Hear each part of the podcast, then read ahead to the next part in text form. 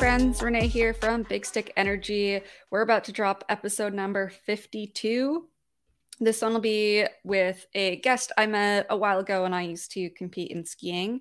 We became friends through comps. She went quite a bit further than I did in the comp world and eventually decided that wasn't for her anymore and she was going to move on to other things.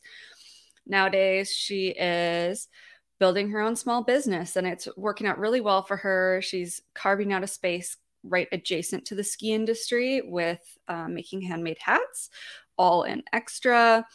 I'm, of course, talking about Andrea Byrne. She goes by Dre at dre.ish on Instagram. Really awesome to sit down with her, catch up. She's just moved back to the coast, back to the Whistler area in Squamish, which is really just a hot spot for any kind of outdoor stuff you want to get up to. So she's still skiing for Salomon, and we're we're going to get into some some fun topics, see what she's been up to. So first we'll run through a couple ads and then drop this episode with Andrea Byrne. Whether it's a casual weekend hike or a technical first ascent or descent, you need products that are going to be functional and performance driven. Mammut has been designing exactly that since 1862. From the Barryvox transceiver, that is widely regarded as the industry standard, a preference against guides, but also an offering for all of us recreationalists out there, something that is going to be easy to use and come in handy when you need it the absolute most. Check that out, Barryvox Mammut Transceiver. But beyond that, Mammut is all about creating products that enable all outdoor enthusiasts to experience the power of the mountains, whether you're looking for a down sleeping bag, a climbing rope, some sturdy footwear for your hike, outerwear that's going to withstand the, the elements, Mammut has got it and they have you covered. They will get you from the streets to the peaks. For more than 80 years, Pomoca has been making skins for people who love to go up and down mountains. You really cannot go wrong with a Swiss set of skins, and Pomoca makes some of the best. They are packable, they're light, they have a ready to climb adhesive set. They're so easy to cut and set up on your own. You don't need to pay someone at a shop to do it. You can do this by yourself with no prior experience because they make it so simple for you. The skins have excellent grip, very good glide, and it's unparalleled waterproofing compared to anything else on the market you really, really can. I can't stress enough how you can't go wrong with a set of Pomoca skins. They are tried and true. And there's a reason why nobody does skins better than the Swiss. So check them out, Pomoca, P O M O C A dot com. Born and brewed in Vermont, Woodchuck Hard Cider sources the finest ingredients and uses them to handcraft only the highest quality ciders. Since 1991, they have been making their flagship Woodchuck Amber. This has remained a crowd favorite, but you can tell they like to have fun with their flavors if you just look at the brunch box. The Woodchuck Hard Ciders take on a variety pack, includes the bubbly Prosecco, mimosa, Paloma, and Bellini flavors, and you really cannot go wrong with that. Check them out, Woodchuck Hard Cider. They are located in Vermont and they are a leader in the cider game. Episode number 52, dropping in three, two, one. Maybe you hmm. can introduce yourself um, however you would like to, as long as you would like to. The spark notes or like your whole life story, it's up to you. Okay. Uh, my name's Andrea. I go by Dre. I grew up in Fernie and now I live in Squamish. I returned to Squamish after living on the island for a bit and just realized how much I also want the ocean in my life. So I'm a skier, maker, entrepreneur, and I was a student, but checked that one off the list. Thank God. Yeah, I guess if we start kind of chronologically, yeah, you grew up in Fernie, which is pretty sick. Yeah, um, yeah, yeah. Fernie is awesome. I find myself wanting to go home like all the time. So while I was in school, I was like taking school off in the winter or doing school online and going to live with my mom and dad. So, yeah, I think Fernie definitely gave me the passion for the mountains and my love for skiing and like set me on a trajectory that had to include skiing in some shape or form. But yeah, I'm no longer there. I this is actually my first winter in my whole life since I was like 2 years old where I don't have a season's pass for Fernie. So, it's kind of a different season for me. I'm joining the coastal crowds, but I'm loving it so far. What is for like people listening your background in skiing? Like where did yeah. you get started? Cuz uh, like I know you from competing, but yeah. for the listeners.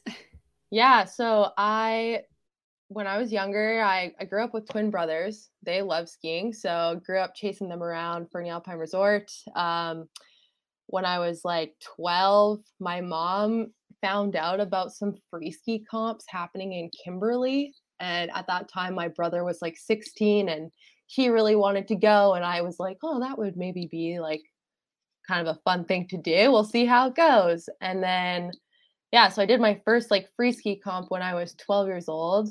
And then I didn't really do any for a few years because, as everyone kind of knows, it's really expensive and it just wasn't really on my radar at that time. And then um, I had a really good friend pass away, Will Will Bouchard from Calgary, and when he passed away, his parents started a foundation, and they actually paid for me to be on Fernie Freestyle for a few years. And with like that financial backing and support, I kind of got in with the right coaches and the right people, and then I just started competing a lot more on the junior free ski circuit. Um, and I did I did that for years. That's how I know you. That's how I know most people I know in the ski industry. And then uh, when I turned 17 or 18, don't remember the age you have to be to compete on the qualifier, but then I kind of took my love for competing and wanted to make the freeride world tour and I gave it my best go on the qualifier for 3 years and I came really close but some some shit went down with the decisions that the uh, tour made the year that I qualified second overall, and unfortunately, I didn't didn't get go on to live my dreams being on the tour with my best bud Jess Hodder, but it's okay. So I'm no longer competing. Now I'm just really skiing for me and skiing for the longevity of it, and just want to be able to do it forever. So that's skiing for me. I'm glad I asked that because I didn't know that bit about how you got started. And we talk about barriers all the time on the podcast and financial barriers. And like actually, like Jess herself was talking about how when she grew up, they were able to go skiing through her school. Yeah. So being able to have access to a scholarship like that at that time is like ultimately what got you started. Like, who knows if you would have gone as far as you did and nearly qualified for the Freeride World Tour if you hadn't gotten a scholarship to get started in comps in the first place. Like, that's actually pretty wild. Yeah. That, like, you needed that bump, and like, so many yeah. kids don't have that. Yeah, it's definitely like the financial support came from, of course, really unfortunate circumstances because my good friend passed away. But it was, you know, I just carried on that spirit and that love for freeride. And I think his parents, like, really wanted to pass on the love that Will had for skiing. And I'm so fortunate that I had that. And I, you know, it, I worked so hard. I remember in high school and elementary school, my dad was bringing home bags and bags of water bottles from the mines in the Elk Valley because a lot of people don't know this, but Fernie is surrounded by coal mines. Most people who live in Fernie work at the coal mines, including my dad. I am a coal miner's daughter. But, um, anyways, I made so much money just doing bottle drives. And tech gave that to me. And so that was also a huge way that I was able to keep competing and work on my own terms. And yeah, so lots of hard work went into all of that and I think it gave me a lot more than just my friends and my love for skiing. Yeah, and competing is like so expensive too. Um, it is like in and of itself its own financial barrier, and you had a van that you drove everywhere for a while there. yeah, the old Ford Aerostar. I think most people um, that knew me on the on the qualifier remember the white van going to all the comps, but it was kind of funny because most of the trips I would make in the van, it was like a 50 50 percent chance I was actually going to make it to my final destination. So actually sold the van last year and it's pretty emotional, but it's for my ride or die for sure. Yeah. So competing and then walk me through like when you decided not to compete anymore. Like you almost make the Freeride World Tour and then sometime after that you decide that you're not going to compete anymore and you're going to go back to school? Yeah, so not competing anymore was it was such a hard decision uh, for me actually. I I just felt like at the end of my time on the qualifier I was making decisions like based on just winning and you know I'd look at what my friends were skiing and I would look at what the dudes were going to ski and I was like okay I need to like ski something that's big and scary and ultimately it just wasn't super fun for me anymore. I was getting really scared. I was getting like nauseous in the start gate. I was shaking, like couldn't even talk to my friends. Just started to take it like way too seriously. And I felt like if I was taking it that seriously at that point, just on the qualifier, then moving forward, if I did make the tour, like would skiing even be fun for me anymore? You know, I just wanted to keep it fun, keep it for me. And ultimately, that's why I started doing it. So it was a tough choice, but uh, going to school also was a tough choice, kind of something I maybe wasn't ready for when I started going to school. But actually, I know for a fact I was not ready to go to school when I started because I switched. I started in physical geography and then I worked some really crazy summer jobs, still trying to make enough money to take the winters off.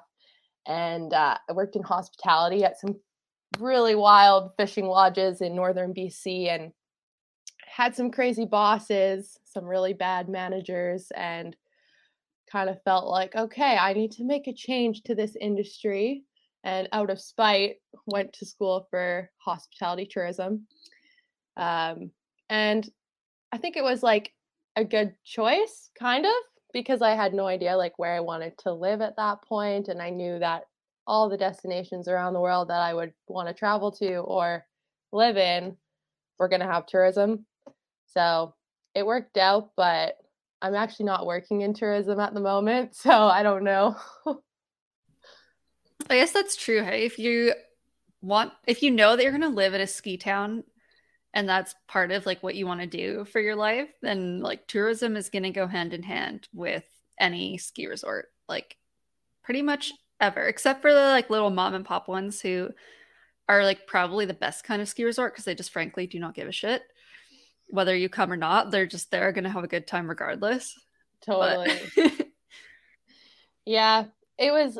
I don't know. I still like have you know, some goals, some long term goals and like aspirations in the tourism world. But I also am pretty happy to like take a step back from it, especially, you know, COVID happened and I lost my job. And that's kind of what set me on the next trajectory, which was to start my own business. And I, yeah, I don't know, like, I, the program I did in college was in this School of Business. So I got a lot of like business courses and accounting and all the the fun stuff that goes into running a business. So I wouldn't say like my education was a waste of time at, by any means, but I maybe could have, you know, skied longer and gone to school later, but no regrets.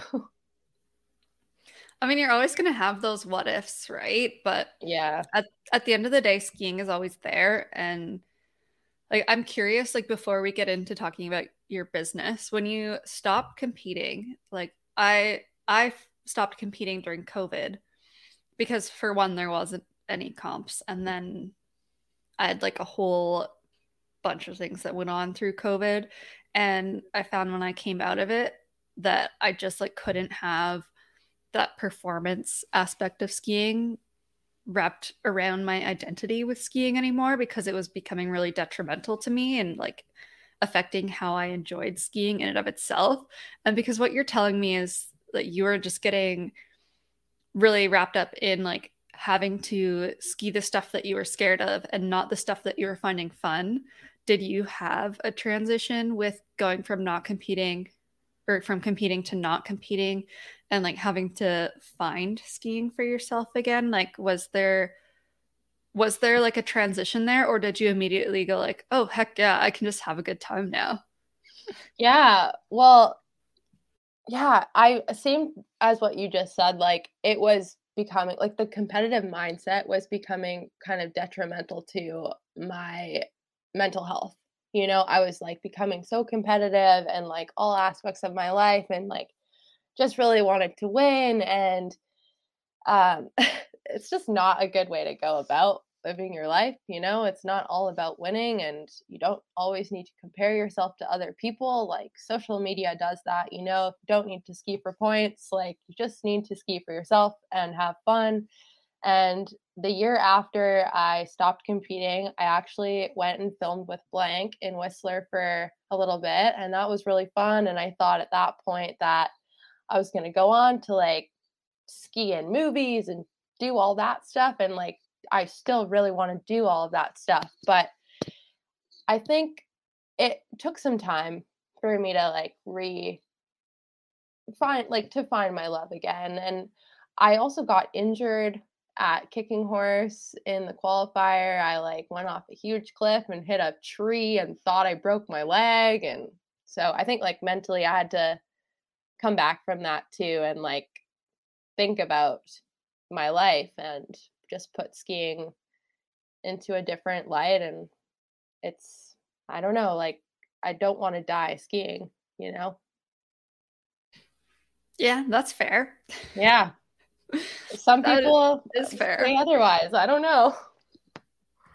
Uh, i don't know. And maybe this is just me because i did nursing school well partly while I was skiing, but then like I was like a brand new nurse during COVID and I struggled a lot with working versus skiing. And I think at the end of the day and like even like what my sponsors have told me about it whenever I was kind of like stressing about not skiing enough or not holding up my end of whatever deals I have made up in my head of what I should be doing for these brands mm-hmm. is that at the end of the day like investing in yourself, whether that is your mental health or your career or education, like any of those things, is going to do you longer or better in the long run than any single ski day that you will ever have. And like, you can think about all these ski opportunities that you in your mind have made up that you've missed out on. But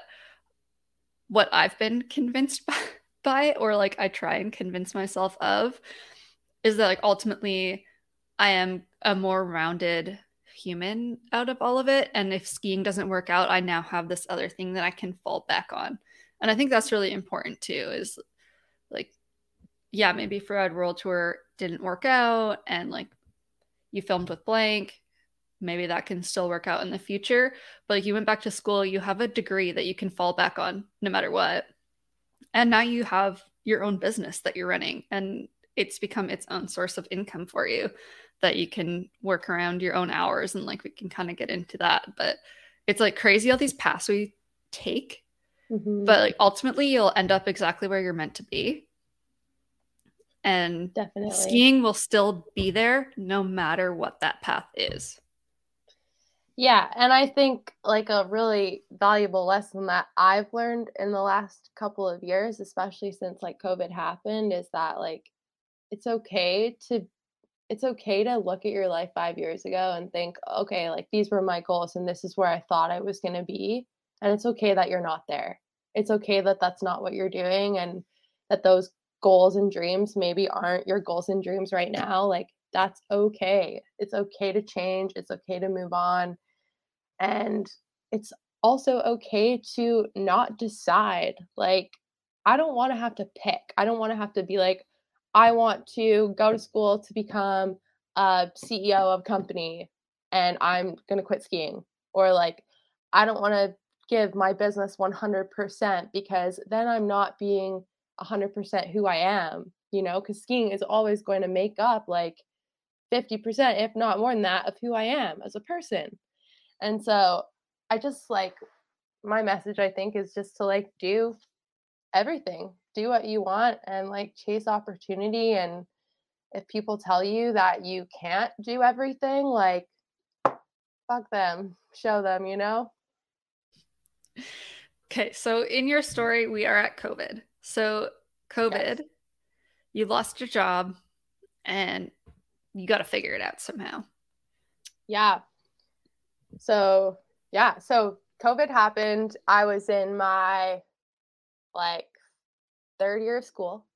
I had a um, an internship to do that summer. I had it all lined up. I was going to go back to the same fishing lodge that I'd worked at before. Uh, but then I got laid off. The lodge didn't open. Um, so I went and found another job, got laid off from that job. And then I was like, what am I going to do? And I, my mom is an artist. I grew up like with my parents. My mom's just so artistic. Like she's just the best. But I was kind of like, well, I could just start making things. Like I already had such a big collection of like craft supplies that my mom gave me and I'd always loved beading with her. Like I did markets with her most of my youth every weekend. And so I started an Instagram account like you do when you start a little small biz. Um, started sharing that with my like ski community, I guess, and started getting some support and it ended up doing well. Like just in the first year, I was only making jewelry and masks at that point. I was making masks. I sewed so many masks during COVID, um, which I kind of forgot about, but yeah, so that kept me busy. That paid the bills for like a year, which is really hard to believe.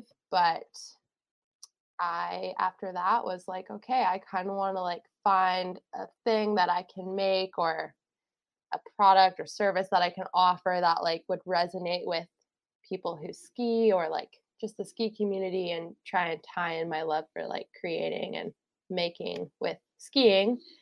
And my mom actually used to make hats when I was a kid. So it felt second nature to start making hats. And I started making fleece hats.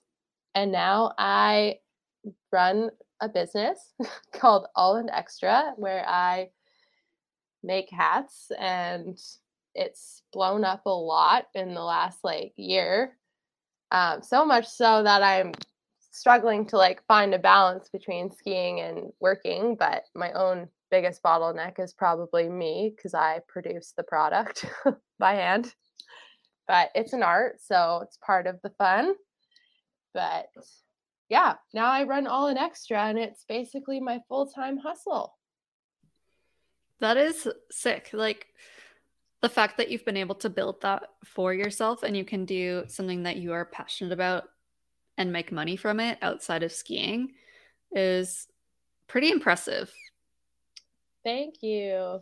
Yeah, I it's pretty crazy. Like I'm just really really grateful and so thankful for all of the support that I've received running all in extra. It's been it's been crazy. Like this year or last year, I guess 2022 was such a like pivotal year for me.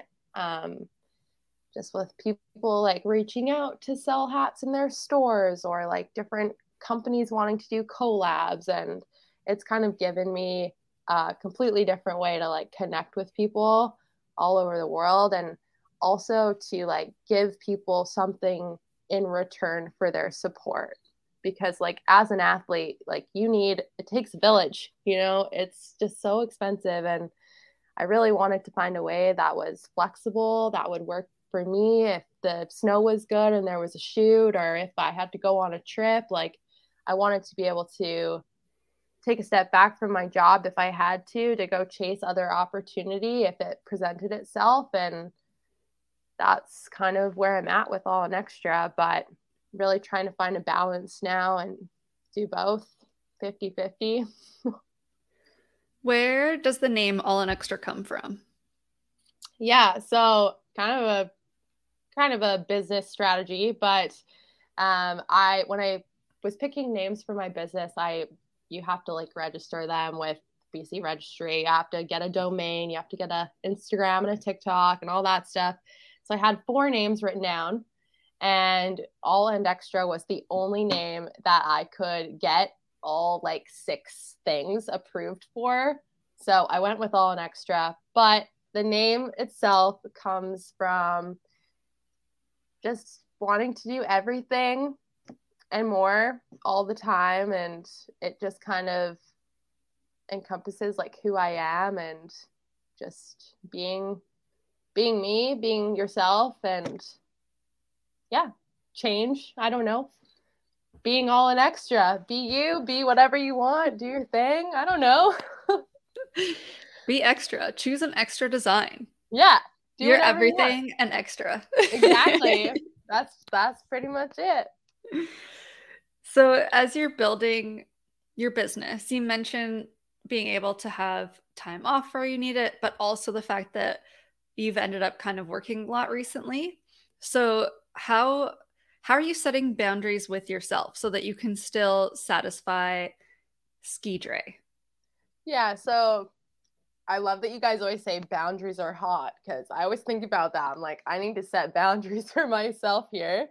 Um, but yeah, it has been really, really hard. I won't lie. Uh, like the holiday season for a small business is absolutely bonkers. I was not sleeping at all. I like barely. I was working so much. I was trying to ski, and then I pretty much burnt out before the holidays and was like, I need to delete Instagram. I need to like take all of everything and just shut it down for a bit because it was becoming yeah, it was just a lot. And like it's a lot on my body too. Like I sew, you know, it's it's hard work. It's really physically demanding.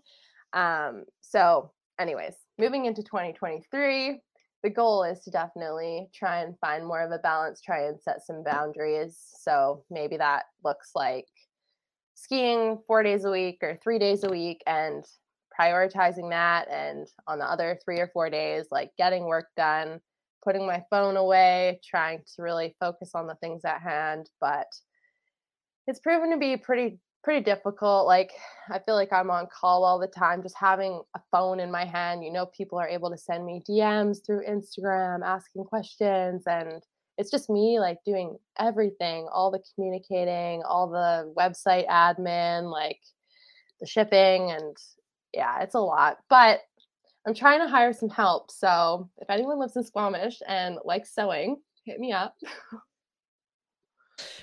yeah, this is a actually just a uh, a job posting. Yeah, an audio job posting. Apply now. DM at all an extra. mm-hmm. Yeah, must own your own sewing machine though.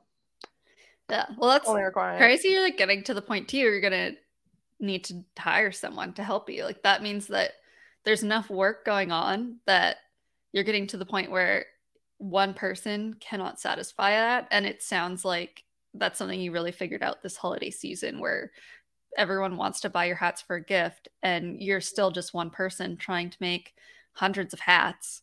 And yeah. you're like, well, this this is mm. not it.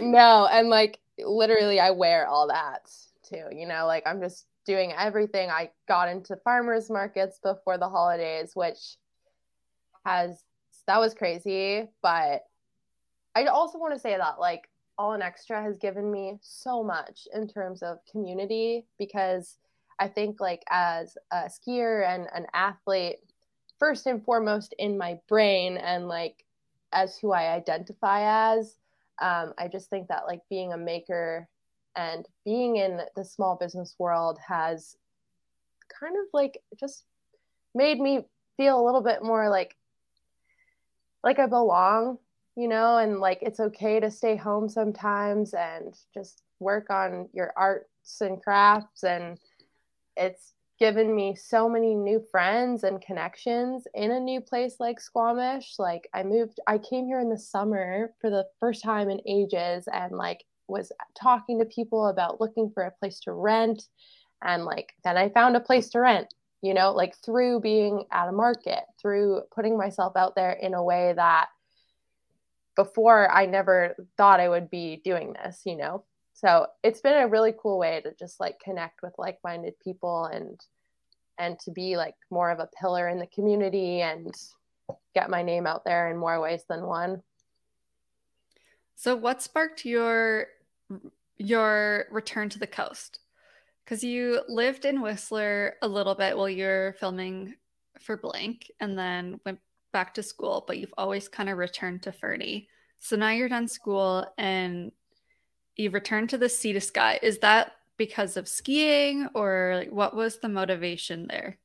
Yeah, so that's a good question. Um, so my boyfriend, he's an island boy, no longer. He grew up in Victoria um, and he finished school and I finished school and we were actually in the winters when I was going back to Fernie, he was staying in Victoria to work. So we did long distance for like six years, um, which was crazy. But we just kind of decided that like when I was done school, it was maybe time to like go find our middle ground and that was Squamish. It's coastal, it's got the mountains, it's yeah so it was kind of a, a, move that was like a compromise for my partner and i we were kind of like okay we can make this place work together he's got the surf he's got the ocean i've got the mountains i've got the city if i need to go get stuff like it just was it just worked out in that way but yeah i don't know more and more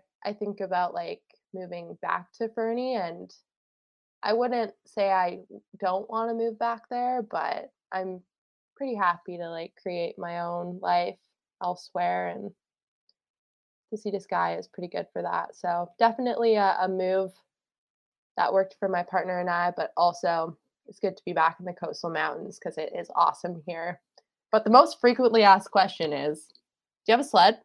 I'm like no not yet.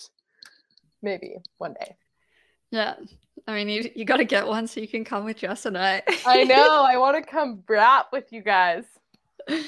Yeah. Do you have anything going on this year that's like kind of kind of on your ski list? Any projects that you're working on? Like what is what does your ski year look like going into 2023? Yeah. So I can't actually talk about one of the projects that I'm working on, but um, it's okay. Keep it mysterious. Yeah, I'm gonna keep it mysterious. You got well, something going on. Something got... is coming, and it's so exciting that she can't even tell us about it. oh, I hope I don't talk it up so much and then it comes out and it sucks. But um, yeah, I'm I've got something cool down the pipeline coming up with a with a brand um, that I've never worked with before, so it's kind of exciting.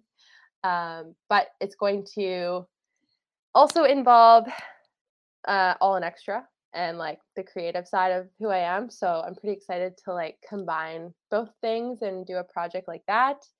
Um, I feel like so much of my ski career, especially in like film skiing, has been like just kind of fitting into someone else's project. So kind of excited to like have some creative freedom to run with and do my own thing. But yeah, other than that, I'm still skiing for Salomon and for Smith. So I'm hopeful there's some team trips coming up and keep your eyes peeled for that. I don't know. Uh, you've been with both of those brands for years. Yeah, so wild. I know, it's actually crazy. It's like part of my identity. kind of. I don't know, maybe that's how I look at it, but yeah, Salomon has been like 10 years and Smith has been, I don't even know, like seven, eight, maybe. Quite a while. That's a long time. Yeah, I know. That's a long time. So, I mean, I I have not skied on Salomon skis. I will admit that. So, what is your go-to ski? Yeah, okay. That's a good question. Um my go-to ski is probably the 106, the QST 106. Uh I've been skiing that ski for probably like since it came out, which was like don't quote me on this. I should know, but like 5 years ago maybe, 6 years ago. Um but yeah, it's my go-to. It's great. I ski it in a 181. They used to print a women's top sheet on the men's ski for me because they were too short. but that is yeah, classic. I could go um, off on that just yeah. like in general across the ski industry. But oh, I know. Gotta be more inclusive with us tall ladies. Yes, tall ladies that tread. You like 180 is such a key length. And that's actually something Jess and I were discussing on the chairlift the other day is both of us were like, our like number one length, if we can buy a ski or like design our own ski, is to have something that is like a mid fat in a 180, like specifically 180. Yeah. We're like, that's what we want. And then these brands don't even make the ski in that length. You're like, great, that's great like you're actually missing out on so much of the market. but it's really awesome that they at least they at least like put a top sheet on there so that you can help sell women's skis and then it's at least like on their mind that there are women out there that want to ski it in that length because you're out there doing it. So totally. like kind of like it kind of gets it on the radar anyway. And they have the foresight to realize that you want that top sheet potentially, but it just isn't available and like what you would like to ski. And as we move on in the in, in this industry, like the amount of strong women skiers is just increasing, increasing, increasing. So we'll get there. We'll get there for sure. Like I think, yeah, lots of lots of changes have to be made, but I'm just really grateful that my feet are big enough for um, the big boots because I've heard of some pretty awful stories with my friends who have tiny feet. It sounds really hard to get a stiff boot. Yeah, you're you're included, eh? That's me. Actually, my my issue has been solved by Atomic coming out with was it two seasons ago? Mm. So I've had this boot now to yeah, so since last year, the Hawx 130 S the XTD, which has a narrow last and 130 stiffness in the 23.5 um, and it's like a true 23.5 and then i believe they also do a true 22.5 uh, but i can't remember exactly off the top of my head but anyway between that and then my custom cork liners it's like quite a it's quite a fit but i i like my performance boots and then i also just feel the detriment of that early season when i have no strength and I'm trying to push on a 130 and my like muscles are not ski muscles yet. And I'm like, cool. Yeah. Ski these boots or they'll ski you. All right. All right. All right. okay. totally. Oh but yeah, I, mm. that's another thing that I, I do believe that it will start to get better. And like Atomic was one of the first ones that did it, but there are other brands that now are starting to develop these boots. So it's just yeah. a matter of it's a matter of whether or not the they believe that the market is there or that they are targeting the right market. And I think that market has been historically small, but it is growing and there is more and more demand for it. But definitely. And I mean like that, yeah. I mean, I'm stoked for you that you haven't had that issue, but it it did suck for a while. Yeah. I think my biggest issue, like my feet are so wide. Like I have beaver tail feet holding me up right now. Like it's crazy. So I've really struggled to like find boots that are wide enough for me. Um, and like I forced my feet into narrow boots because like Salomon generally is quite narrow. Um, and like that has really damaged my feet. Like I got frostbite really bad. I have insane bone spurs. Like my instep is growing a freaking mountain on it. So like jamming my feet in ski boots is like not the most enjoyable experience for me anymore. So I actually started snowboarding a little bit just to give my feet a break once in a while. But I think I need to go see a, a good boot fitter and have some help getting dialed yeah. in. That is just everybody. Yeah. That's everybody. But um, yeah, like people are always asking gear questions, so it's nice to hear what the Salomon skis are like. Um, yeah. That you you've been with Salomon for so many years and you like the product enough that you really like have no reason to change it because it you're able to ski really strongly on it and it suits your style and you can still be playful but charge and so like seeing how you ski and the fact that you still enjoy that ski so much year after year after year is like kind of nice for us to know if we're having people who like want to know more about the ski. Yeah, my it's funny actually. My mom actually skis on the 106 too. So I gave her an older pair that was like too short for me. She's a bit she's a bit smaller than me, but she actually found it to be really like responsive and aggressive and she shreds the groomer, she skis the pow, so it's pretty good, but like from my point of view, like I haven't really I haven't really skied on anything but a Salomon ski in a very long time, so I don't have that much to compare it to, but yeah, if we're plugging brands, I would get I'd get some Salomon skis. yeah, I mean, you're the guest. You can plug whoever you want to. I don't care. I do not care. Um, so you have projects that you partly can't tell us about, but sounds kind of exciting. It sounds like something where you can have a little bit more of a creative viewpoint on it and like having having worked with um like you've done videos with Salomon Freeski before mm-hmm. and you've filmed with Blank. Um, yeah. How does it how does that honestly I don't even know where I'm going with this question. Yeah.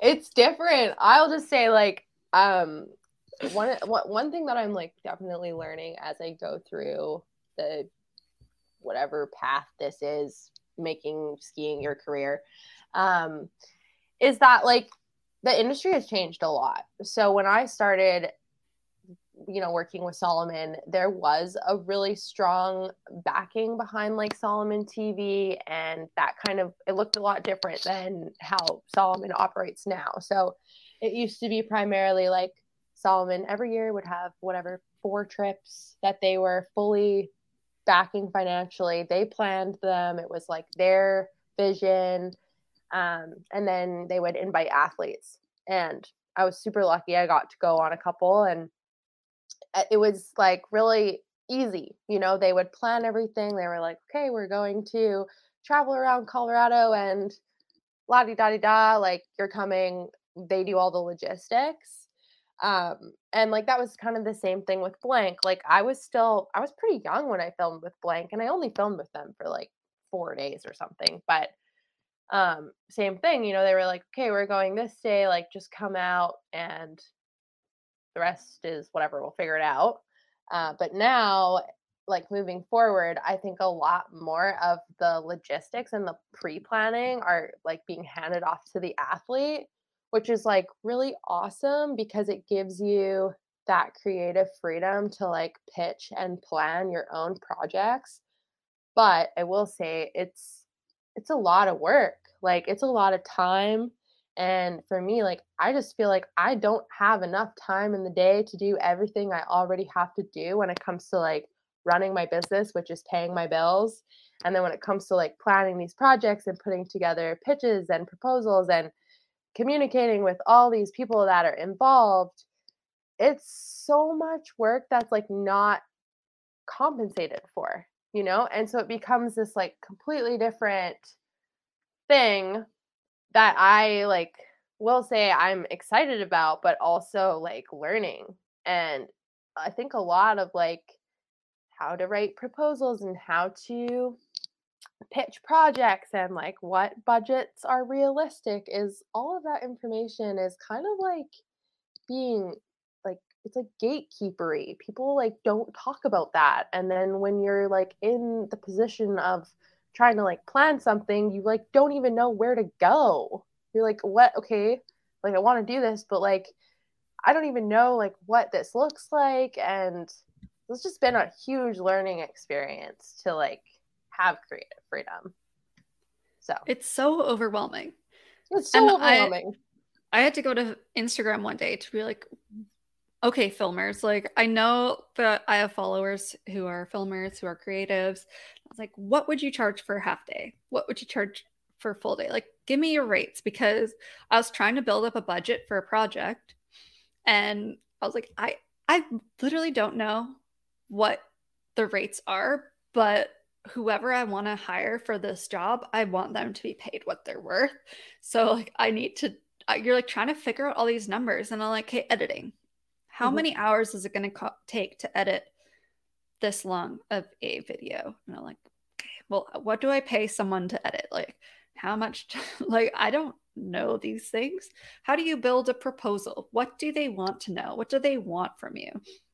And I was just really lucky because the brands that I was kind of going back and forth with were ones that I'd worked with for several years. So it kind of was a bunch of me being like, I have no idea what I'm doing but this is where I've gotten so far. Can you look at it and tell me like what I'm missing and then I'll figure it out. And there's like several emails, one chain just going back and forth where they're like, okay, but I, I just need the budget. And I'm like, I don't know what it is or how to make it. Yeah. Please just help me. yeah, like and we figured oh, it out and I learned a lot and I feel like now I like kind of know how to propose a video project and how much it costs and how you need to sell it and like what they want to know and what they don't care about and all of that stuff like i had i've had meetings that i've gone into and it goes terribly and i'm like well it's yeah. not how we do it next time you need to know all of these things now right? because the next person's going to ask you them and you just looked like a giant idiot so that's part of it though like it's learning what not to do and what to do. And yeah, it's I don't have any business background at all. Like Wait, even if you have business background, like I have no idea what I'm doing, you know? Like yeah. I know some stuff, but it's just com- it's a completely different ball game.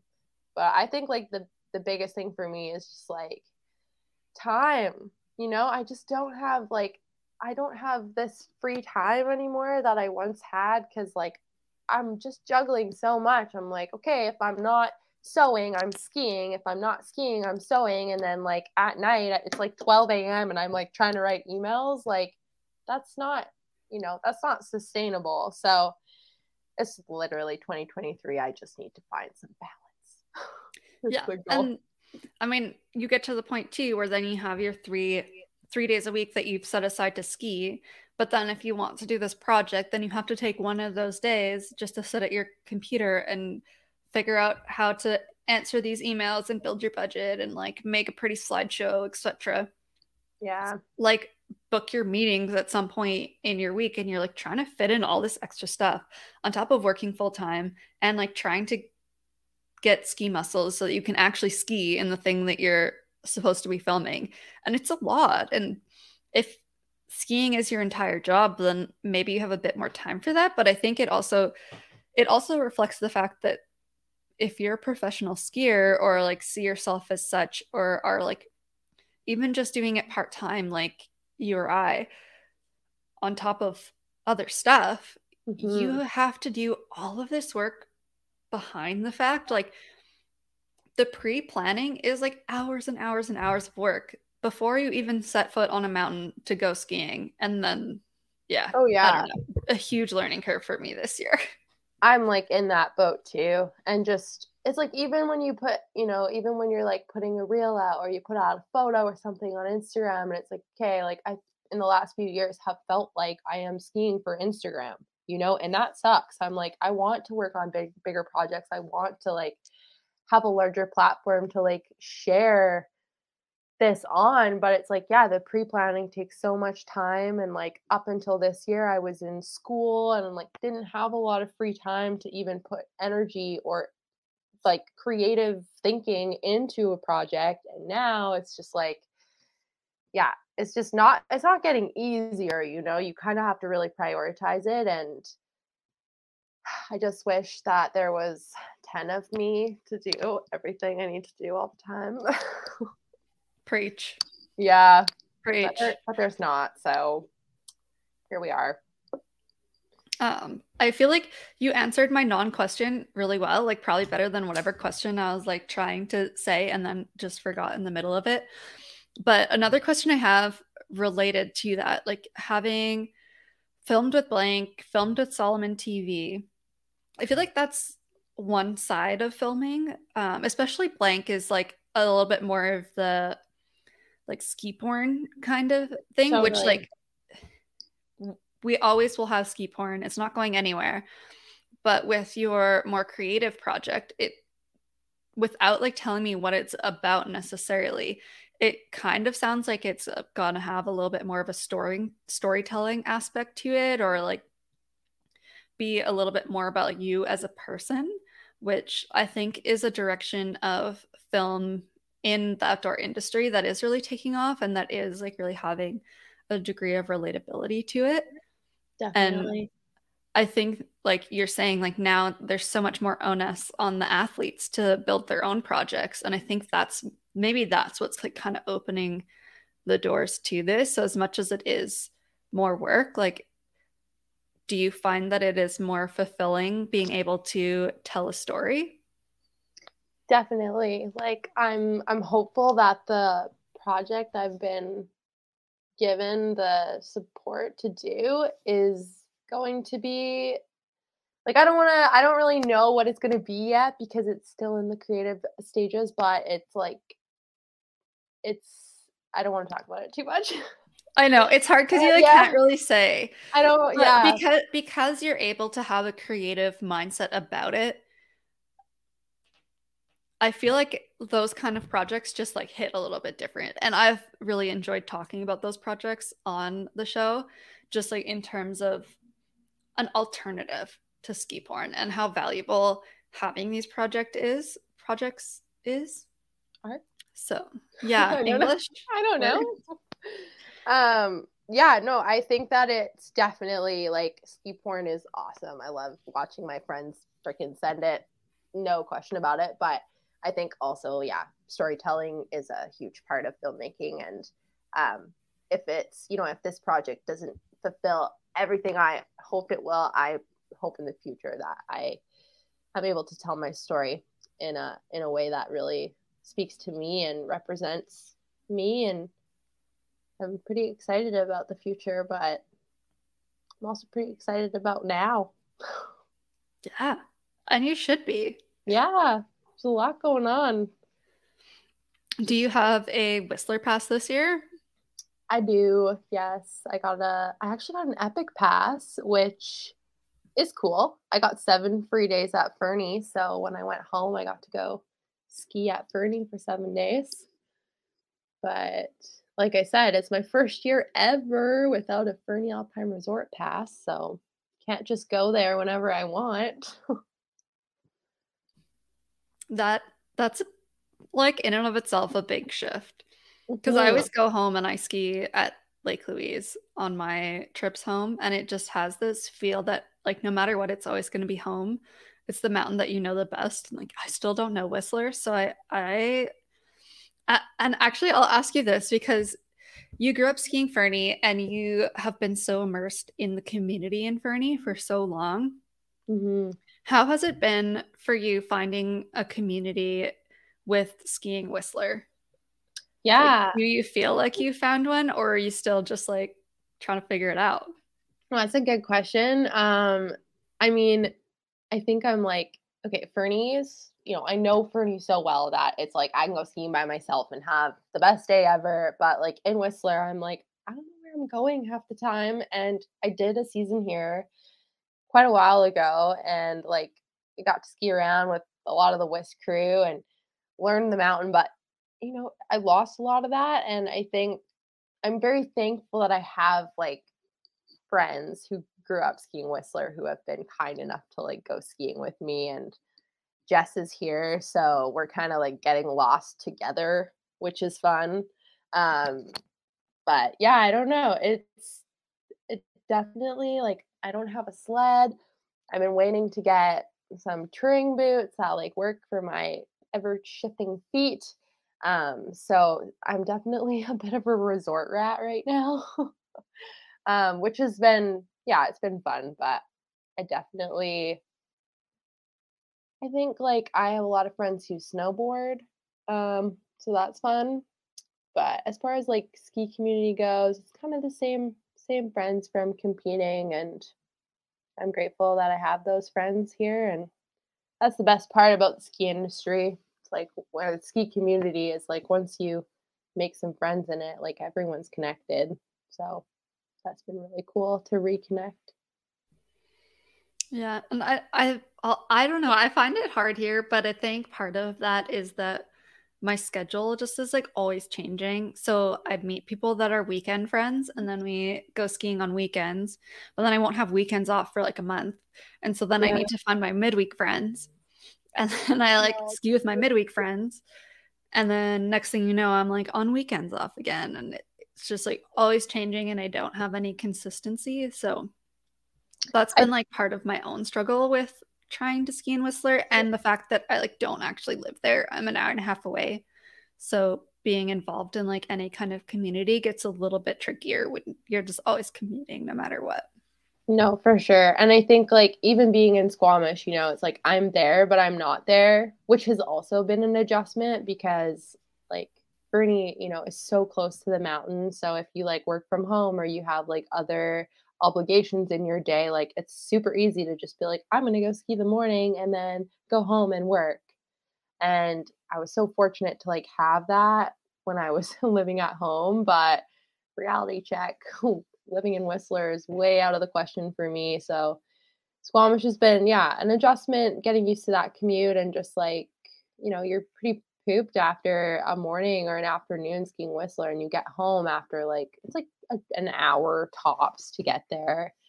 But yeah, it's different. And I think thankfully, like a good thing for me is that I'm flexible with my job. So if like a friend is like, hey, we're going to go ski Friday, like, are you free? I'm like, if you give me three days notice, I will be free on Friday.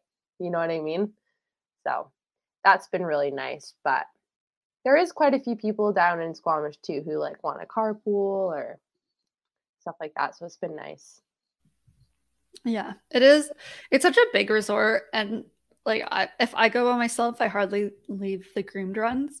Mostly because yeah. when I go with people who are actually like Whistler locals, they'll take me on these like traverses, or you go across these ridges and you drop in to these spots that like will be anything from a straight line to like a Mando air into a shoot, or like you have to like side hill yourself down into it or there's like a little cornice. It's like all these things where if i'm by myself i don't want to get stuck there.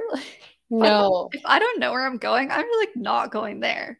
And then i like try and find the stuff after they're i'm not with them and i'm like oh god i'm i'm gonna get cliffed out somewhere. It's gonna be very embarrassing that's just it. Like it's scary to go, especially Whistler. Whistler's so big. There's so much alpine. Like I have no idea where I'm going. And same thing, like if I'm alone, I'm probably gonna just ride park or go ski the groomers, ride my snowboard. Like I don't know. It's definitely uh it's a big hill and it is scary and I don't want to get lost. And I'm like just so paranoid of like ending up on top of a freaking permanent closure and not being able to get get down or something like I don't know. So yeah, it's definitely going to take some time to learn, but I'm hopeful to be in the Sea to Sky for a while. So they're not going anywhere anytime soon, I don't think. Yeah, you mentioned snowboarding being good for your feet. Mm-hmm. So, I mean, this could be my last question unless you give me something that I just like I'm dying to ask more about. But I don't know if you snowboarded at all growing up, or is this something that you've learned more recently? Yeah. So actually, when I was in high school, or like, yeah, I was like, I guess middle school in most places, grade seven, grade eight, um, we had in gym class, if you like wanted to or could afford it, I guess you would, you were able to go take lessons at ski hill. I don't think it was if you could afford it. I think the school maybe helped pay for it, but they were like, for once a month for winter, you guys are going to the ski hill and you're you have to take lessons. And my parents were like, "Well, we're not gonna like pay if they had to pay. We're not going to pay for this program or like put you in ski lessons. Like you, you can ski fine. So they were like, you should just maybe learn to snowboard if you want to. And I was really stoked. I was like, okay, yeah, that sounds great. Like I'll do something different. Um, which was kind of ironic because my parents, like my boyfriend snowboards and they're like, bringing home a snowboarder. Like it's kind of funny. So anyways, I started snowboarding in middle school. Did it for like I don't know, six months, five months in the winter, once once a month, not very often.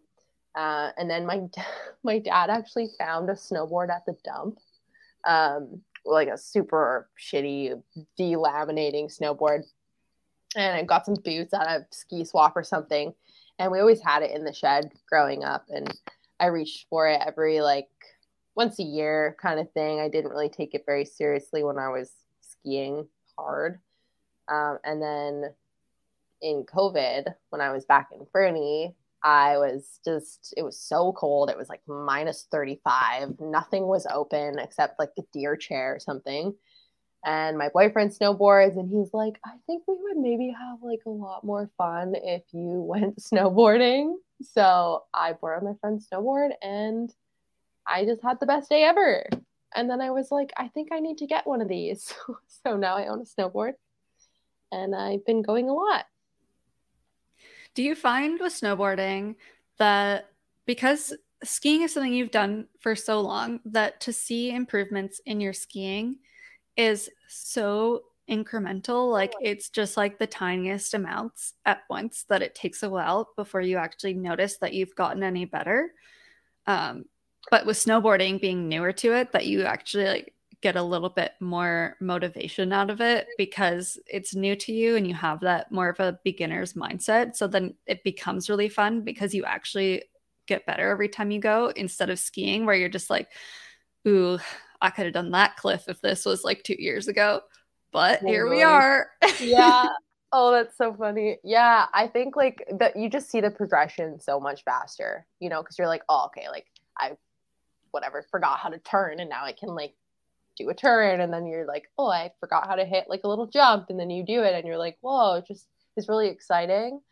Uh, but I also I just like the feeling of it too you know? I like lived on the island for seven years and like surfed a bit and I started skateboarding and just like the sideways thing was a really unfamiliar feeling for me for like most of my life and just being able to like combine that and and snowboard is really really fun and just feels really relaxed but i've always had a lot of friends who snowboard so i think a lot of them are like welcome to the dark side like everyone's really excited to go snowboarding so it's been kind of fun and it's it's also been like a good way for me to like you know if we have friends coming to visit or something who like don't ski or snowboard often it like maybe makes them feel a bit more comfortable or whatever if we're just like skiing groomers and we're all having a good time and at the same level. So yeah, just something different, different challenge.